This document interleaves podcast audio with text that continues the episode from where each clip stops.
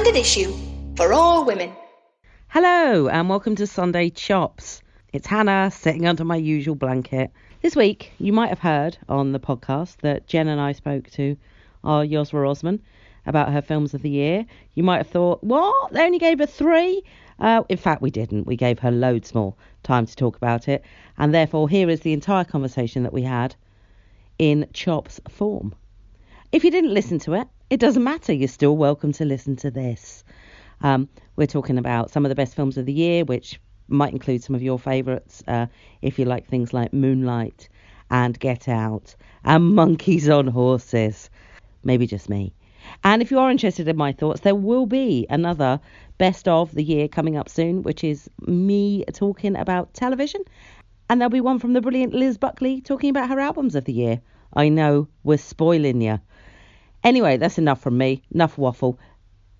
Speak soon. And thanks for listening. Hi, we're here today with our film reviewer extraordinaire, Yosra Osman. Hello. And by we, I mean Jen and I. Hello. Also people who see things in the cinema. And we're here so Yosra can tell us what the best things she's seen at the cinema this year. What have we missed, Yosra? Well, I'm not sure you have missed all of them, but I am going to talk about some of the films. And they're not necessarily the best films, I think, of the year. They're ones that really struck me, and I think everyone should see them because... We're very much in agreement that the word best doesn't really mean anything. No. It's entirely subjective, so yeah. Yeah, this is very subjective. I might throw in a couple there that you'll think, oh, what is she going on about? But I'm just going to go with it anyway. I'm going to start off with one that I actually forgot came out this year, and I always see it as a 2016 film.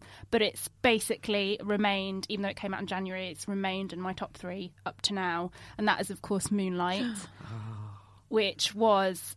just breathtakingly beautiful, and everybody knows about it because of that whole fiasco with the Oscars where it was mistakenly announced that La La Land had won, but it wasn't, it was Moonlight. But I hope people actually did go and see it after that, because in my opinion it's one of the best films I've seen this decade, let alone this year. Barry Jenkins is the director, and I remember when I saw it in the cinema I was with a couple of my really good friends. And I came out and I just said that was like a piece of art. Like, it was just so beautiful. It really spoke to me in just terms of the levels of artistry there, but also it really kind of punched me in the gut with the feeling of emotion that I... All the feels, wasn't it? It was just all of the feels. I saw it on an aeroplane, which is never the best way to watch a film. And obviously immediately when I got back to this country, I then... went and watched it, not on an aeroplane, because I thought there'll be bits cut out of it. And also, it's a tiny screen. But even so, sitting on an aeroplane watching it, I was almost like Bjork with my hands pushed up against my face. Of this is just so lovely. And it's the sort of film, I think, you see it and then you think about it afterwards. It's like, which, you know, it's always made a good impression when you come out the cinema and you're still thinking about it the next day, like a week later. And I just, every bit of it, I was... just so emotionally invested in, and great performances from the entire cast, not just Mahershala Ali, who obviously won the Oscar for it, and he was obviously great, even in his limited screen time. I think he was only on the screen for about 10 minutes. Wasn't that long, was it? It was all over with him pretty quickly. But yeah, but the three... Spoiler alert, sorry. The 3 actors that play the main character at different stages of his life, also absolutely brilliant. And I think to take a structure like that, to tell his tale in these 3 sort of segments and keep you involved in each one and keep you engaged throughout is actually quite a tricky thing to do. And it's not always the kind of best structure to use in films. And I think Jenkins did it really, really well. I've still got mad love for Moonlight. Yeah. And it's good to see a film... about a gay man being embraced by Hollywood, particularly... A gay black man. Do you know what my favourite... This is a spoiler alert in case anyone has it, but like my favourite bit in the whole film is when little Chiron is talking to... and I can't remember the character's name played by... Ali. Yes. Yeah. Well done for saving me there, because I can't pronounce his name. The bit where he is with him and he says that other kids at school call him a faggot. And he's like, you know, am I, you know, whatever. The reaction you expect from this dude and the reaction you get from this, I was like literally weeping. I was just like, oh God. Yeah. It was just so, just really like well done. Naomi Harris was amazing as well. I thought. Almost unrecognisable, to be honest. Yeah. She was absolutely brilliant. The entire... I mean, Janelle Monáe's in it, and anything with Janelle Monáe involved, I will always support because I think she is fabulous and I love her. She was really good in... I don't know if... Are you going to go on to mention Hidden Figures? Oh, that's another one. But no, I wasn't. But I did love Hidden Figures as well. She was really great in Hidden Figures. Really great. She's brilliant. Everybody involved in that film, I just want to hug. I'm not sure if it's my number one, but it's in my top three now. And I just think if you haven't seen it, go and see it. It's what amazing. You fucking playing at. Yeah, exactly. What else is on your list? Second film I think I'm going to mention, again, came out more towards the beginning of the year, but was such good fun. Get Out by Jordan Peele with Daniel Kaluuya in. Kind of a horror... It's a horror film, but it's also a bit of a comedy, and there's a lot of controversy about it being nominated in the comedy section at the Golden Globes, but we won't talk about that. Anyway...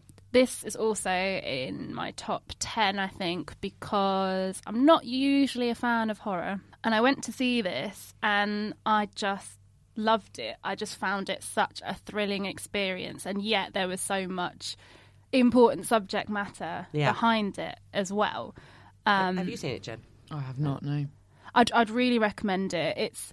The sort of it's I think it's one of those films that you should really see in the cinema because it's kind of like an experience to go and see. I mean, you can watch it at home because it's not in cinemas anymore, but I think I felt lucky being able to see it in the cinema because it was just like I was with people I get on really well with, and we were laughing, we were jumping, and afterwards, you know, we talked about it for hours and hours on end because I just thought there was so much behind it that was so clever. I mean, it was a bit of a sleeper hit, wasn't it? It came out of nowhere, and my brother rang me and said, I have seen a great film. You need to watch this film. I thought it was terrific. Yeah, and again, great performances, and I think what it does really well is it works on the sort of entertaining horror/comedy level, but it's also just as important as a piece of social commentary, especially in the US at this time, with everything that's going on over there.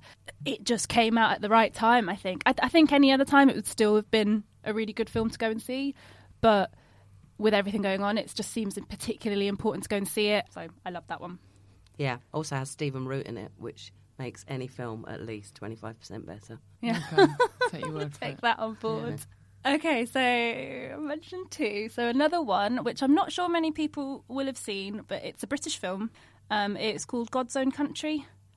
I don't know if either of you two have seen that. I do know actually that you suggested it on the list of things to watch in the summer, and I've singularly failed to take your advice. No problem. I will talk about it now, and I'm sure it will be on one of the various streaming services at some point.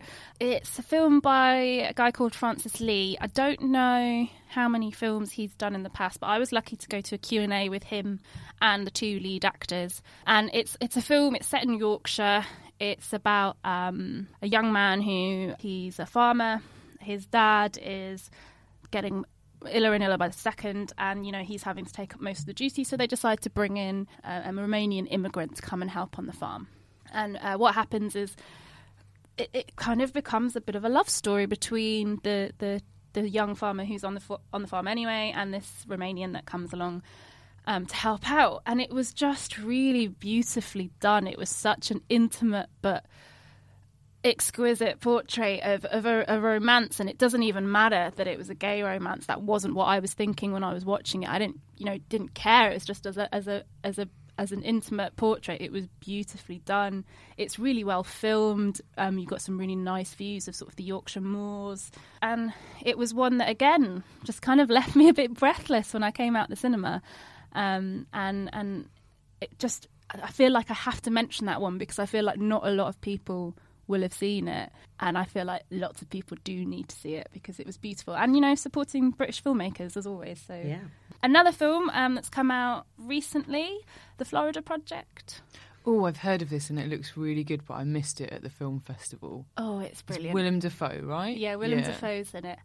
And have you seen it, Hannah? I haven't, no. Oh, it is. I do like a bit of one. Is it Willem Dafoe in his newfound joy for comedy, or is it Willem Dafoe in his old style? Bit of both, actually. He's quite dramatic. You know, he's got some serious dramatic chops in it, but there are bits where you just laugh out loud, and he contributes to that. So The Florida Project, the director is Sean Baker. He did a film called Tangerine a couple of years ago. I remember that from the film festival in 2015, and I think that was really well received at the time, wasn't it? Was that about transgender? Transgender characters in LA over Christmas. And actually, that's something. We're always talking about Christmas films at the moment, and that's a Christmas film that no one ever mentions. It's Tangerine, which actually famously was all filmed on an iPhone, believe it or not. Yes, that's it, yeah. I remember this now. And you watch it and you think, was that really filmed on an iPhone? It's like the first one, isn't it, I think, to have been filmed like solely on an iPhone. Yeah. It's got Ziggy Sabotka in it, isn't it? Yeah, apparently so. Mm.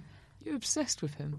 All Sabotkas. Yeah. Brilliant. Yeah. Hannah loves all the Sabotkas. I did love Tangerine, so I think I saw Florida Project at the Cambridge Film Festival, and it was my must-see, and I was really praying that I wasn't going to be let down by it, and oh my goodness, I was not at all. I absolutely loved it. It is another film this year that just, like, punched me in the gut with emotion and just made me feel happy but sad. It's about the central figure in the film is this young girl called Mooney. I think she's 6 years old, and I have to say that is one of the actress that plays her, that's one of the best child performances I think I've ever seen. Like, absolutely amazing. And she is in Florida. She lives with her mother, and they live in these motels basically just on the outskirts of Disney World in Florida. So you've got this kind of fabulous wealth of people going and spending all their money in Disney World, and these massive hotels and golf courses and all these wonderful fabulous things. And then you've got where Mooney lives, which are these kind of motels where her and her mother and families like them have been housed, and they are kind of living in poverty basically, and that's not necessarily what it's about. I mean, that's the backdrop to it, but what it is about is it's about her and her mother and how they're living, and the love between them, and the desperate lengths that her mother goes to look after her daughter and keep them together, and they are quite desperate lengths. And there are moments in the film that really kind of make you gasp, because there are quite dark things going on. But as a humanist tale, it's absolutely beautiful, and I can't recommend it enough. I think it might have just left the cinemas, but if you can see it again, I'd highly recommend it. Yeah, it looked like a really good one. I had intended. It is, and it's not the sort. And you know, I've said that there are dark. There's a bit of dark content in there, but it's so funny as well. Like you will just spend a lot of the film laughing, and the kids are absolutely brilliant.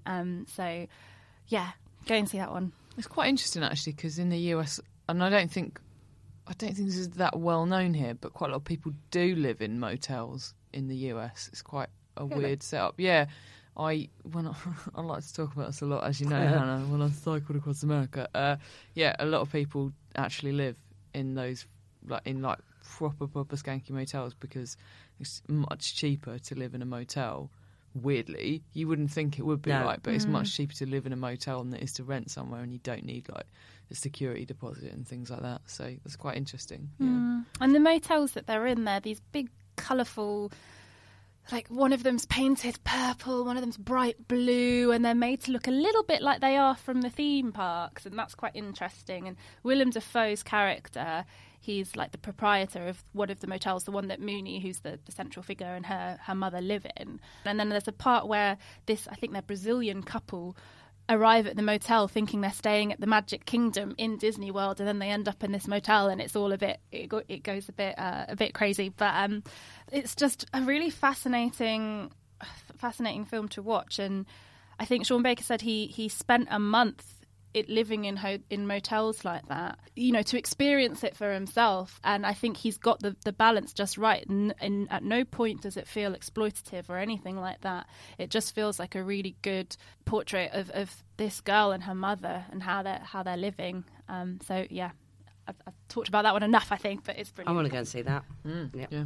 I will say, I went with a couple of people, one of which absolutely loved it like me, the other person absolutely hated it. So perhaps it's not for everyone, but I think if you like it, you really like it. I mostly go to the cinema by myself to prevent the idea that this person next to me is twitching. I think you might as well just not be here if you're not enjoying it. I just come to the cinema by myself. Yeah, I'm a big fan of going to the cinema by myself sometimes. Yeah. Guess what? You don't talk anyway. No. So I think it's like, what's the point? Yeah. I mean, sometimes if you've seen something terrific, you know, you're then like, oh man, but no one to talk to. I think you have to hassle someone to go and see it so you can say, what did you think of that bit when? Yeah. But thankfully, that's what the internet's for now, isn't it, really? You just put that on Twitter now. And you'll get people many responses. People tell you you're wrong. Yeah. What else have you got on your list, Yosra? So another one I saw at Cambridge Film Festival, very different to The Florida Project, is Killing of a Sacred Deer. I've heard of this as well and didn't see it. It's by Yorgos Lanthimos. It's the guy that won all of the stuff in like 2015, isn't it? The Lobster, that's it. Okay, it's Colin... not the one I was thinking of, but The Lobster, Yeah, he did The Lobster with Colin Farrell, and Colin Farrell's back in this playing a heart surgeon, and Nicole Kidman's also in it as well. And that kid from Dunkirk, can't remember the actor's name. Anyway, but he plays... Harry Styles. That's what I was going to say. Funny how that's the one I can remember from Dunkirk, but this kid who is brilliant, he's not a kid, sorry, he... can't remember his name. Anyway, he's great. We love you, unknown actor. Yeah, I'm so sorry. I hope he's not listening. The Killing of a Sacred Deer is the sort of film that it's a little bit creepy. It has a kind of dramatic climax that might leave people a bit disturbed. But I just thought it was really well done. Is it funny? It has funny moments, yeah. So sort of a bit like The Lobster, which is kind of like dark, again has an ending that is a bit like but that's a technical term. Very technical. It so well. It is a little bit, I think it's darker than The Lobster actually, because a couple of people I know went to see it and they said The Lobster's a bit like a soft cuddle in comparison to The Killing of a Sacred Deer. Wow. I think it just, I mean, it tries to come across a bit like a psychological thriller. It's not really that. It's just a kind of... It's a drama that gets quite disturbing as it moves along. And Colin Farrell basically plays a heart surgeon who has this interesting relationship with this teenager who he takes out to lunch. He buys gifts for... This is making it sound a lot pervier than it is. It's not like that. Basically... it's not creepy in that particular Not way. In that sense, no. But anyway, we find out that something in relation to the fact that Colin Farrell is a heart surgeon connects him to this teenager. And it's a revenge story, essentially, which affects all of Colin Farrell's family. It's based on a Greek tragedy, I think. I can't remember which one, but it is very tragic in its nature. Despite that, though, even though it is really tragic and dark, I came out of it and I was buzzing. Like, I was on a high. I think just because I thought it was such a good film, that everybody that I was with was kind of like, why are you so excitable when we've just been to see that film? Because it's so dark and tragic. But I just thought it was...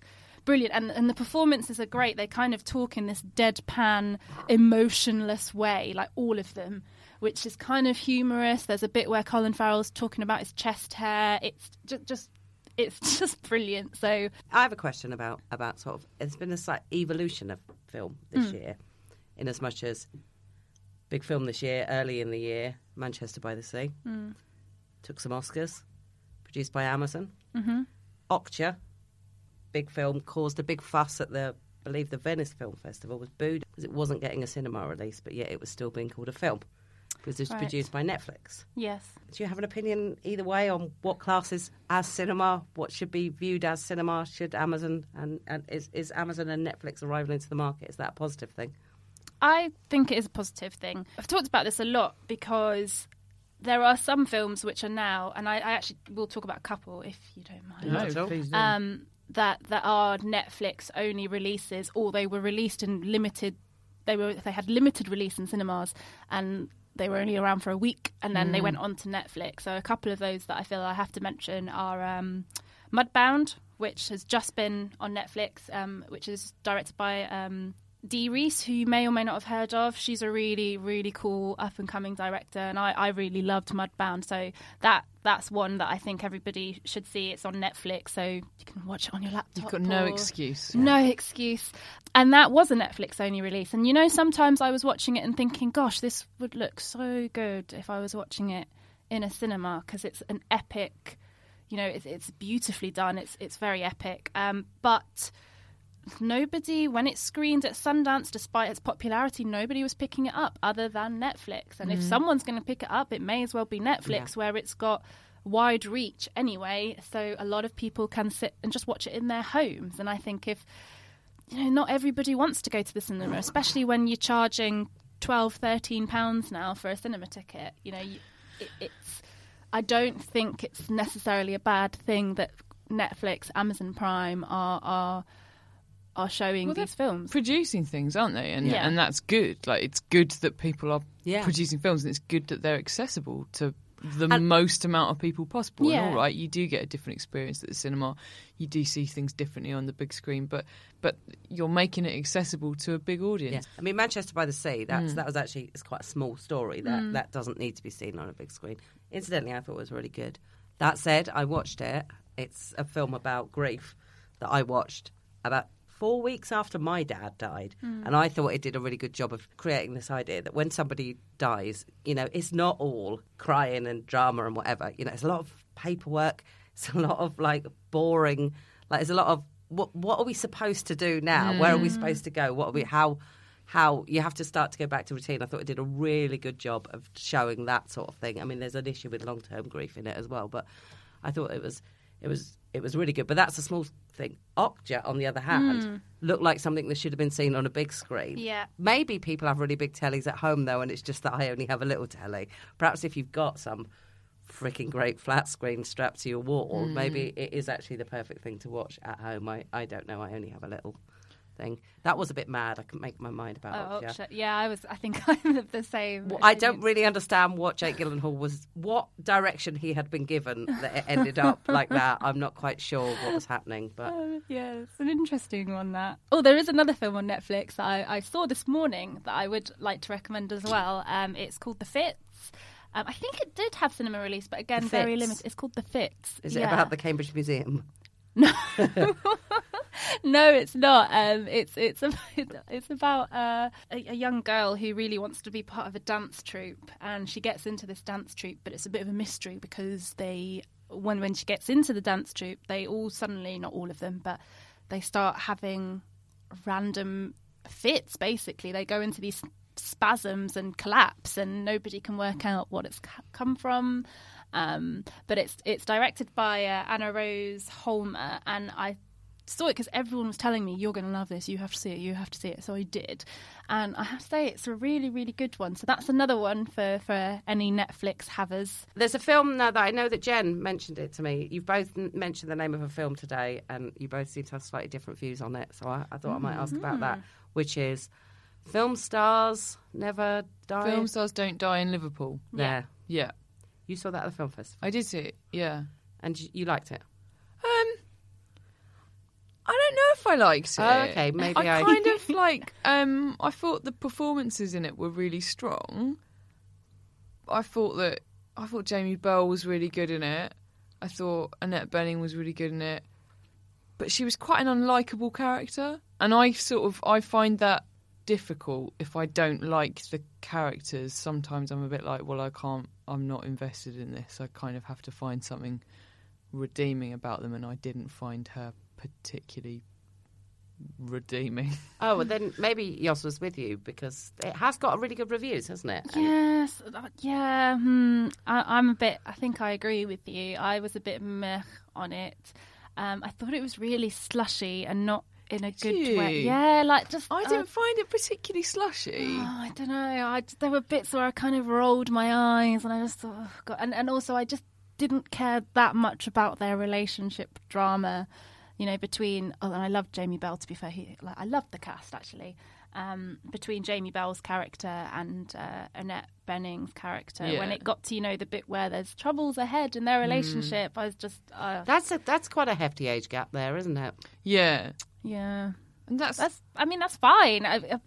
It's unusual to see, though. Really, I can't think of another film, maybe apart from The Mother, that's had an age gap. Because they don't really explain it either, do they? They don't really, like... Does her sister sort of like out her at dinner or something and say like, this is what she does? She, you know, she loves a younger man or whatever. I can't remember if that's something that happens, but it kind of just happens and everyone's just sort of cool with it.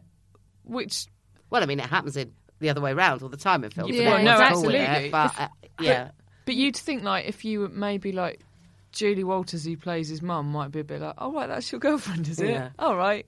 Julie Walters does not care, does she? She's just like, she's well on board with it. Maybe it's that whole Hollywood thing, because she's this glamorous Hollywood actress. Yeah. They're kind of blindsided by that. And the only reference that really comes is where Jamie Bell's character occasionally makes a joke or something, and then Annette Bening's character takes it the wrong way and gets in a huff, and that's about as far as it's investigated. It's quite an interesting look, though, at the sort of... I guess, like, at the ageing process or like, the value that people place on women, especially, like, you know, in Hollywood or whatever, because she's obviously at one point this super, super famous Hollywood actress, and then obviously by the time she meets Jamie Bell, her stock has fallen considerably as she's gotten older. So I guess that's interesting, but, I mean, it's not, like, a particularly revelationary tale, you know? And the only, I think, word revelationary, revelatory, maybe revelatory. I was just thinking. Yeah. Sorry, I just drifted off and was thinking if I was going to have an affair with a much younger man, I might go for Jamie Bell as well. Oh, he's beautiful. I don't get it. No. I that's the one thing. When I was watching it, I was thinking, well, Jamie Bell's lovely, isn't he? Yeah, he is lovely in this film. To be fair, and he's very good in it. I thought it was a really like strong performance, but. Yeah, he is. And if anything, it has made me want to actually read about Gloria Graham, the actress that it's about. And shut up. Is this a true story? It's a true story. I didn't know that. Oh, yeah, yeah. Okay, it's a true story. So the clip they play when she's getting the Oscar is actually for real? That's real, yeah. You've blown my mind. I didn't even know that. Thank God you were here. I'm going to go and look her up. Yeah, well, that's the thing, because I'm now like, I really want to know more about her. And that is my favourite thing. We were talking about this when I was doing my TV reviews. It's my favourite thing about something that you come out and you want to Google something. I have no interest in things that don't make me want to Google stuff afterwards. Exactly, and that does. Oh, so, I feel a bit bad for saying she's not likeable now. But, she's a real person. It would be interesting to know if that's how she was in the relationship in real life. Because I think that Jamie Bell's character, I think his name's Peter, has actually been doing a lot of the promotion for the film and has been touring with them and doing the Q&As and all sorts. So, it might be worth looking it up. Yeah. There's a revelation. There you go. One of my favourite films of the year, I would normally say it was my favourite film of the year, but there's something else I liked more, was based on a true story, which was Loving. Have you seen that? I haven't seen that. Yes. Loving is based on the real life court case of a couple who were accused of miscegenation, which is a repulsive word, which is that under Jim Crow laws, blacks and whites weren't allowed to marry. And it's about the problems they face and then the court case that led to them. And it's absolutely amazing because it is the least dramatic thing I think I've ever seen. It has no melodrama. It has no thumping tables. It's just the most low-key thing ever, and it's absolutely beautiful. Joel Edgerton is amazing. Ruth Negga is amazing. It's brilliant. Really, really good. If it wasn't for the fact that I absolutely fucking loved War for the Planet of the Apes, that I would have said Loving was my... There will be no laughing about War for the Planet of the Apes. I'm so sorry. I've not even seen it. I apologise. It is absolutely amazing. Partly, I think that my tastes in films have changed somewhat. Now television has got really good. I think you don't need to get... You can get little indie dramas on the TV, right? So if you're going to the cinema, you might as well see something that's pushing some boundaries and big. And it's absolutely incredible. I mean, I'm a fan of the franchise anyway, because it's not really about apes, is it? It's about philosophy. It's about mankind. So I'm a fan of that format. It's got Woody Harrelson in it, so I'm onto a winner. Brilliant, yeah. The two before it were really good, but this one is... If you're going to spend thousands, probably millions of pounds on special effects, I don't want to see superheroes blowing shit up. I want to see what would happen to monkeys in a dystopian society. Why not, mate? And that's, honestly, the fact that they have made humans appear to be monkeys, and then those monkeys appear to be humans, is like the gift that just keeps on giving. It's incredible that they have basically sign language throughout. There's very little dialogue. It's almost entirely done in sign language. One of the few human characters in it is actually mute, so she has to join in with the sign language. It's really moving. It's really pioneering. Honestly, watch it. Fucking fantastic. I will now. I feel bad that I didn't even. It wasn't on my radar at all. I don't even remember when it came out. I don't know. It was in the summer. It's quite recent, isn't it? It was in the summer. I feel like I've seen posters for it recently. I don't know why. It's not what you would assume it to be, and I don't know what it is that you assume it to be when you see a picture of a monkey on a horse. I mean, it's a combination between a Western and Apocalypse Now with monkeys. I mean, that's like, you can't go wrong with that. I think Moonlight is probably... I mean, it's up there, isn't it? In terms of like things anyone's actually seen this year. But I will say, I saw a film at the London Film Festival because basically I was kind of like, I'm going to just go and see like as many films that were made by women or had like strong female roles in them or whatever as possible for the purposes of wanging on about them on this podcast. And I saw one, and I can't tell you who directed it or who starred in it because it's like some random Polish film, but it's called The Birds Are Singing in Kigali, which is basically about like the Rwandan genocide. And it is fucking incredible. It's like really, really, really just like... Is it a drama or is it a documentary? It's a drama, yeah. But the performances in it. It's about this woman who works as a researcher, and she's in Rwanda doing some research on some sort of vulture or bird or whatever.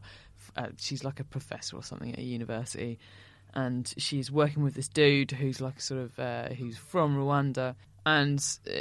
It all kicks off, and she goes back to Poland, and then for whatever reason, well, because like her whole family have died, basically, the daughter of the guy that she's doing the research with ends up coming back to Poland with her because all of her family have died, and then it's all just about her, about them both like coming to terms with like the horrors that they've seen, and then trying to find her family afterwards. And performances in it are incredible, and it's like beautifully shot. I mean, it's harrowing as fuck, as you would imagine. Remind us what it's called, Jen. It's called The Birds Are Singing in Kigali. Okay. Well, we're on that, and on that cheery note. Yeah. Oh, can I just mention two more films? You can, super quickly, because I forgot them and I feel really terrible. Detroit, Catherine Bigelow, which came out in the summer. I remember it was one of my summer films of the year. It was really, really good. And please give Will Poulter an Oscar because he is absolutely phenomenal. And secondly, for just my surprise of the year, Thor Ragnarok, because I had the best time watching that in the cinema. That's everything. Perfect. And next year is all about 3 Billboards Outside Ebbing, Missouri, I'm thinking. Yeah. Can't wait for that one. Excellent. Thanks so much for coming in today, Yosra. Thanks for having me. Yay! Yay!